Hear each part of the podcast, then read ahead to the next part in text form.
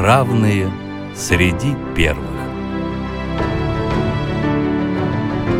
Россия и мир знают о них. Передача о людях с инвалидностью, соединяющих страны и континенты. У микрофона вице-президент Всероссийского общества слепых Олег Смолин.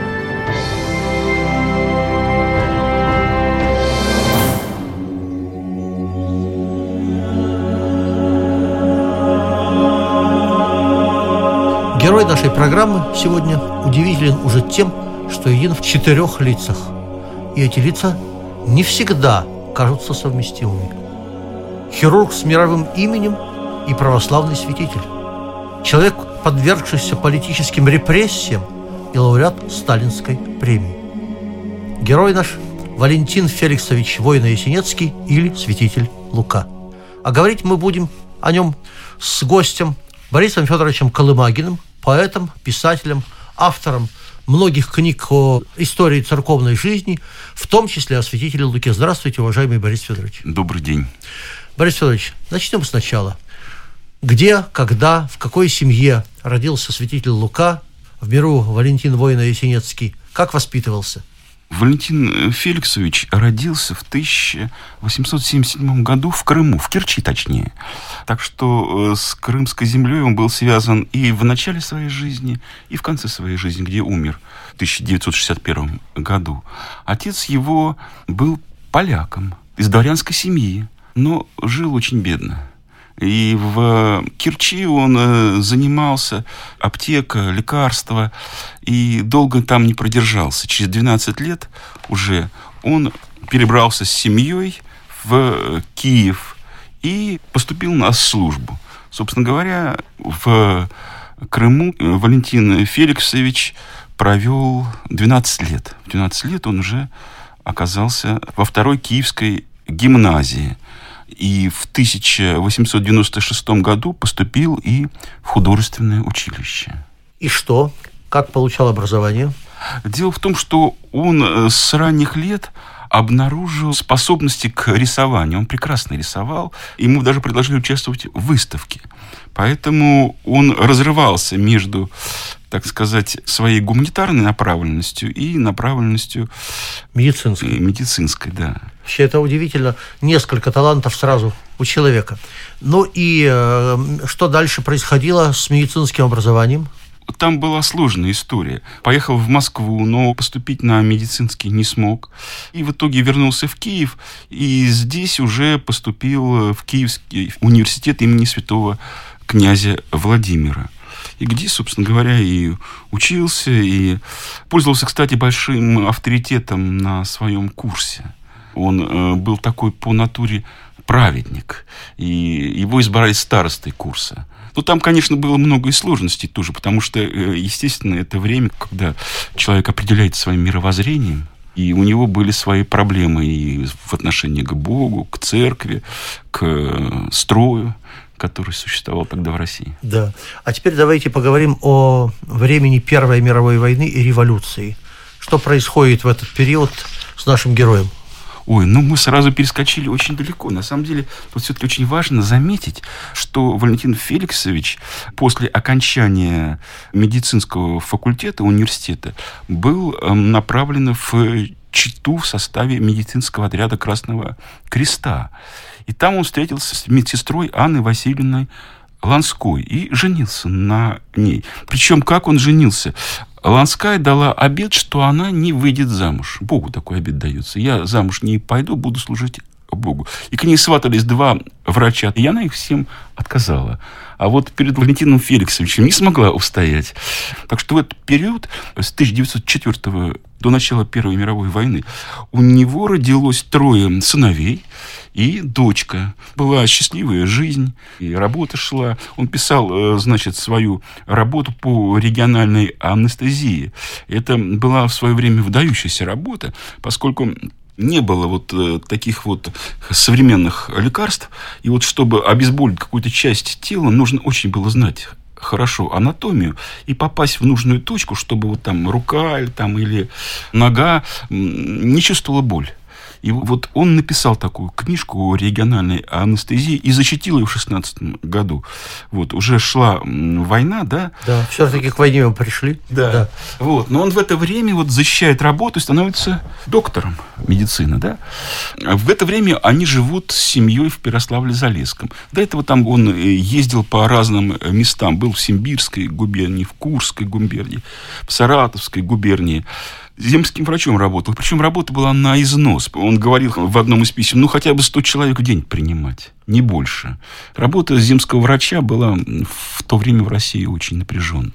Не то слово. Это было подвижничество, конечно, фактически, а не просто работа. Да, еще один важный момент, который мне хотелось бы тоже отметить, что он был вот такой народолюбец, толстовец. Он даже написал Льву Толстому письмо. И Толстой ему ответил.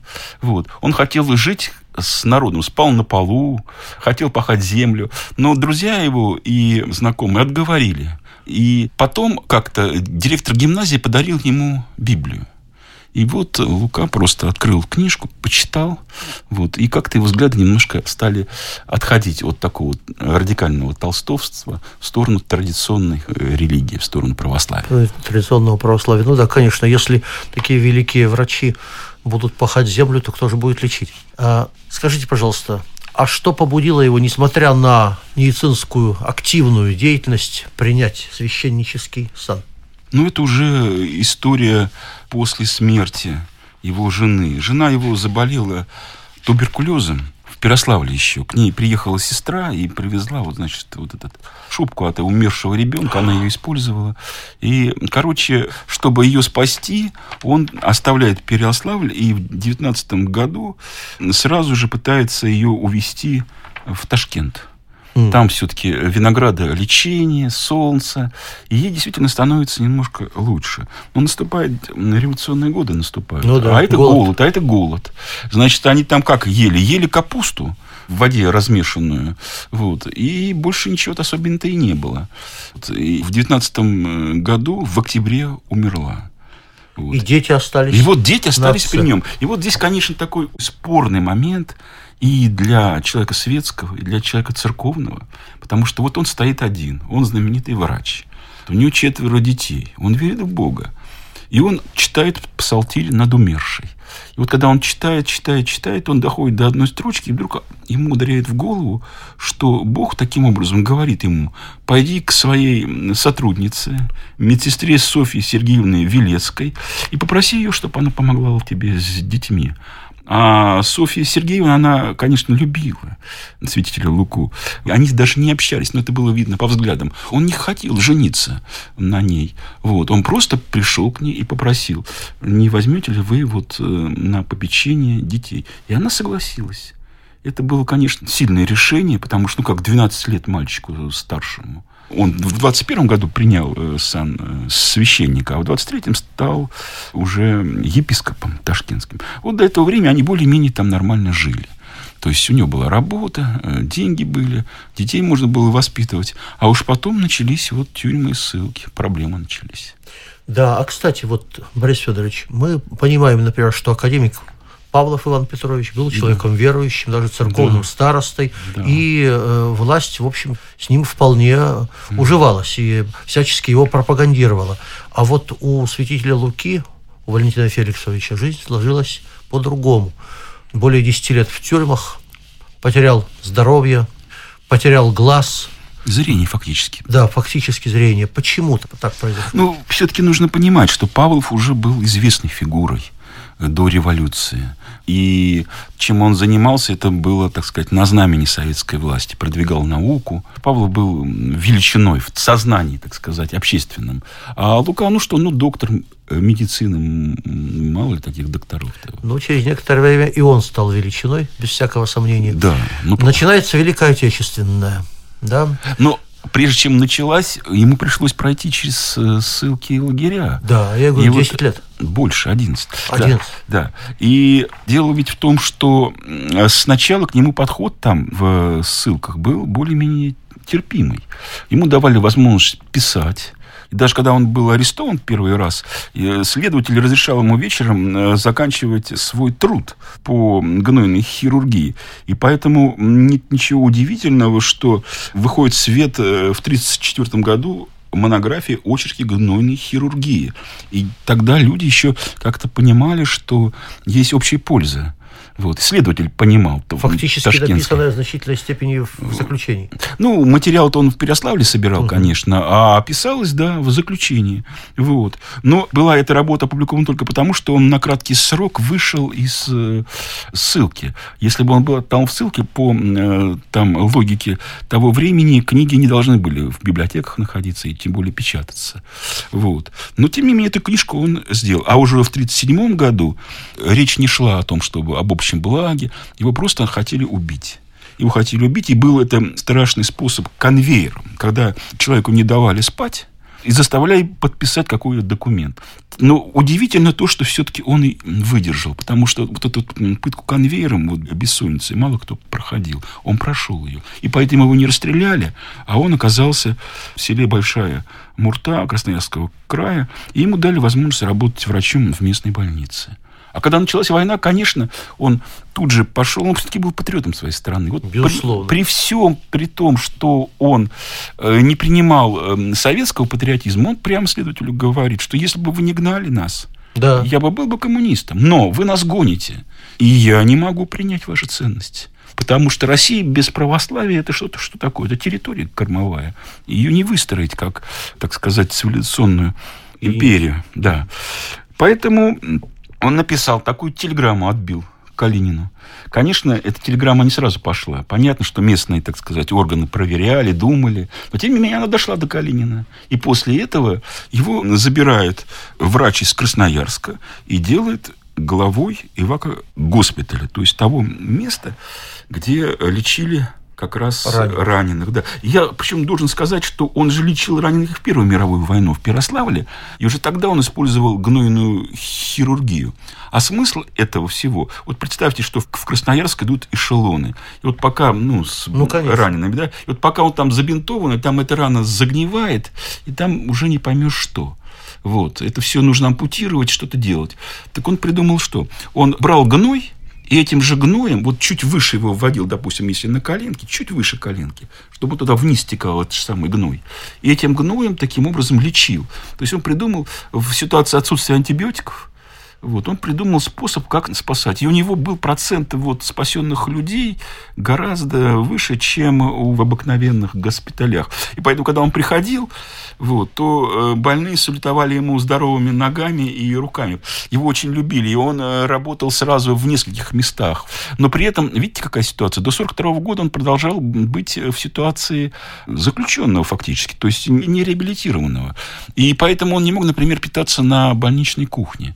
А вот в 1943 году, когда уже стало понятно, что меняется политика в отношении Русской Православной Церкви, перед ним уже открываются э, двери. Ему разрешают питаться на кухне больничной.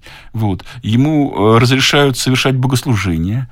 Там одна была церковь в Красноярске, там одна вот на огромный регион. То есть, представляете, mm. мы говорим, что вот сколько там было церквей. Да их было, может быть, сотня на всю страну. Мы точно не, не можем сказать, какие цифры. До революции там было за 60 тысяч.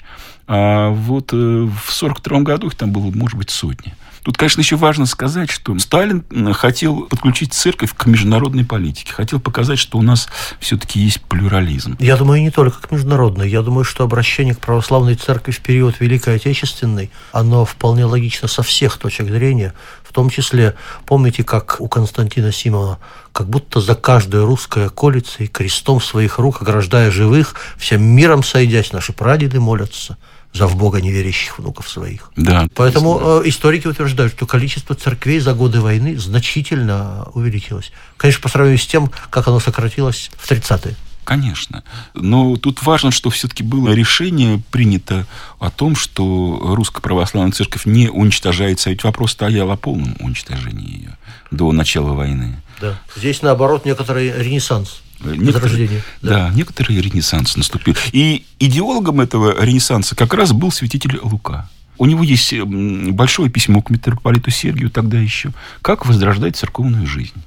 И вот в этом письме он что говорит? Что у нас, конечно, нет училищ, нету семинарий, вот, академии все закрыты. Но мы можем рукополагать священники благочестивых мирян. Это первое. Второе, он говорит, что нужно не строить большие храмы, нам это не, не по силам, а брать вот э, избу и служить прямо в избе.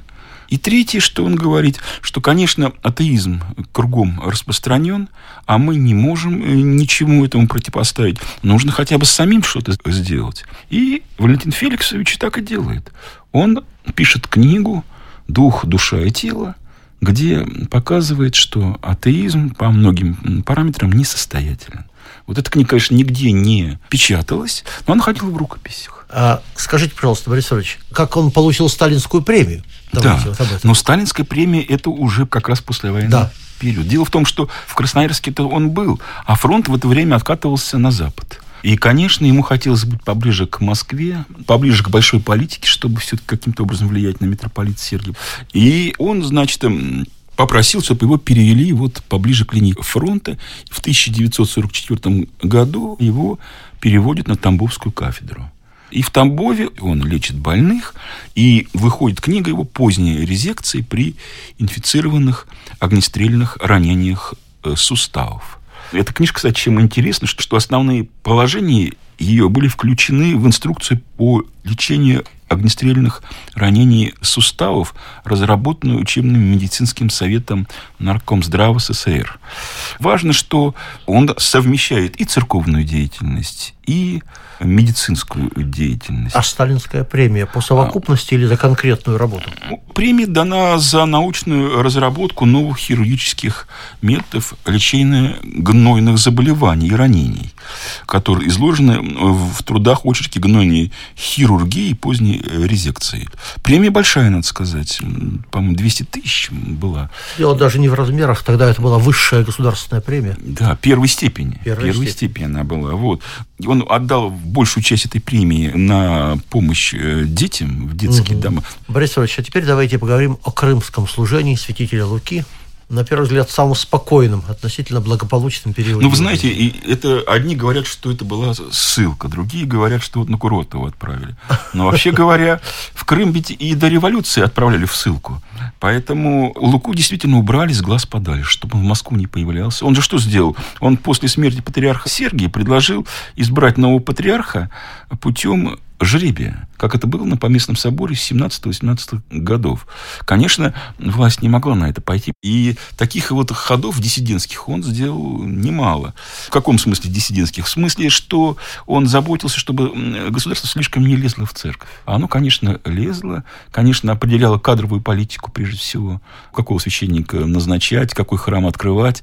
В Крыму он оказался 24 мая 1946 года, и прилетает еще такой окружающий окрыленный, ну, ему только что премию дали. И, кстати, он стал сразу раскрученной фигурой. В институте Склифосовского, например, в то время сделали его скульптуру и поставили как, выдающийся. Причем в советское время было, и он изображен в рясе, с бородой, и это вот скульптура есть. А тут он приезжает и пытается и расшевелить церковную жизнь, и заниматься своей деятельностью, непосредственной медициной. И сначала вроде нормально все у него было. Он читает лекции врачам, проводит операции в больницах, доклады у него. Но есть одно но. Он все время выступает в рясе. Тут нужно еще понимать то, что в Советском Союзе атеизм э, можно было пропагандировать, а религии только отправлять культы. То есть человек за пределами храма не мог сказать о религии ни одного слова, потому что иначе его просто посадят. Вот. Но он поэтому и решил проповедовать молча, молчаливая проповедь. Вот в рясе шел по городу с бородой, требовал священников, чтобы они тоже не брились, чтобы было видно, что эти, вот, так сказать, служители алтаря а не какие-то вот гуляющие, отдыхающие. И потом он требовал от священников, чтобы они обязательно читали проповеди. И, кстати, что еще интересно, к нему подтянулась интеллигенция сразу. Сразу к нему стали приходить студенты, и несколько врачей приняли рукоположение. Поэтому он оказался э, вот такой востребованной фигурой, и это, конечно, не нравилось. Да, то есть он был не просто верующим, а активным, как бы сейчас сказали, пропагандистом. Да, да, да, да. Ему вот не дали издать эту книжку «Дух, душа и тело, а он решил ее прочитать в соборе. Каждый день после окончания службы он говорил, что некоторые невежды говорят, что Бога нет, а на самом деле и излагал, так сказать, э, и теорию, согласно которой э, мир связан э, не только материально, но имеет продолжение в духовной жизни, что, так сказать, свет, который есть, он не кончается с могильной плитой.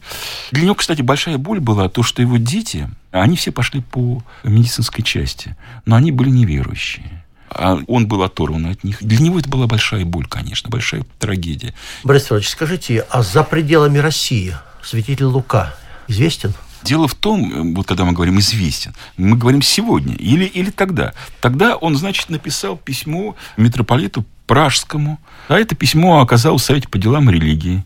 И он понял, что никакие письма писать нельзя, потому что они приходят не туда, куда он их посылает. Он даже не мог получать книги, хотя в Германии несколько статей его вышло, но это было уже еще в 20-е годы. Поэтому, конечно, в то время его не очень знали. Он занимался миротворческой деятельностью в Крыму. Делегации все время приезжали, он их принимал, общался. Но это был круг такой, вот Болгария, там, Чехословакия, то есть соцстраны. Другое дело, что посмертная как бы жизнь Луки, я уж так говорю, посмертная жизнь, жизнь после жизни. Вот. Лука он как бы считается покровителем врачей. Вот посмотрите, в Греции кто там из э, врачей проставленных? Пантелеймон, целитель. Вот. Но это когда было? Это еще на заре христианства. А сейчас так таких и нету святителей. А вот Лука как раз тот человек, который близок к нашему времени. Его некоторые знали, помнили. Вот. И, конечно, сейчас вот в Греции строится много храмов, посвященных Луке. Ему молятся. И не только в Греции, в Болгарии. Борис Ильич, как называется ваша книжка, которую можем порекомендовать почитать нашим слушателям? Ну, моя книжка э, называется немножко провокативно «Сталинской премии архиепископ». Ну, прекрасное название, вот. по-моему. Вот. Но я скажу, что на самом деле много книжек э, о святителе Луке. Во-первых, его собственные книжки вот «Дух, душа и тело», «Я полюбил страдания», это его автобиография. Был такой Марк Поповский, он написал «Жизнь и житие святителя Луки воина Есенинского». Лука ему говорил, ну, все равно же вы же что пишете, все равно не напечатают. Но, тем не менее, это основной источник по его жизни в Крыму, потому что он собрал все эти свидетельства, все, все, все. Ну, а сейчас книг много э, выходит. Его родственник Лисичкин написал книгу «Лука, врач возлюбленный». Священник Георгий Шевченко «Приветствует вас, святитель Лука Врач возлюбленный. Отец Николай Даненко в Крыму, кстати, он находится. Он собрал вообще много документов, вот, связанных с э, слежкой за Лукой. Вот. Ну и такой как бы фундаментальный труд, который близок к житейной литературе, это Маращук написал книжку о житии его. Ну что ж, время нашей программы немаливо приближается к концу. Я напомню, нашим гостем сегодня был Борис Федорович Колымагин, поэт, писатель, автор книг по истории церкви, и в том числе книги о Луке Война Есенинском. Борис Федорович, спасибо огромное за ваше участие в нашей программе. Спасибо, что позвали. Вы знаете, в том, что память о нашем герое жива, я убедился, посетив недавно город Керчь, едва ли не древнейший на территории нашей страны. Там Луку Валентина Феликсовича, воина Есенинского, чтят как выдающегося земляка. И не только там.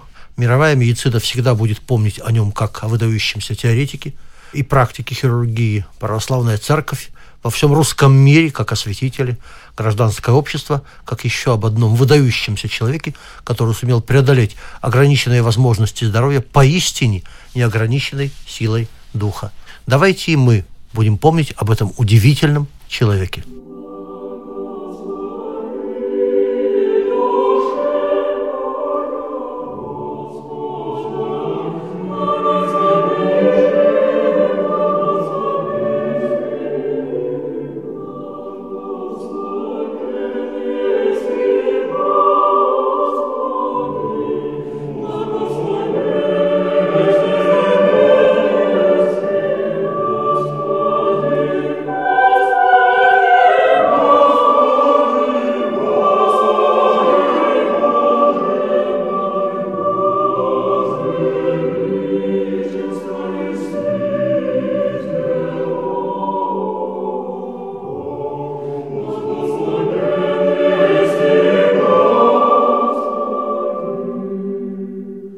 Программа создана при финансовой поддержке Федерального агентства по печати и массовым коммуникациям.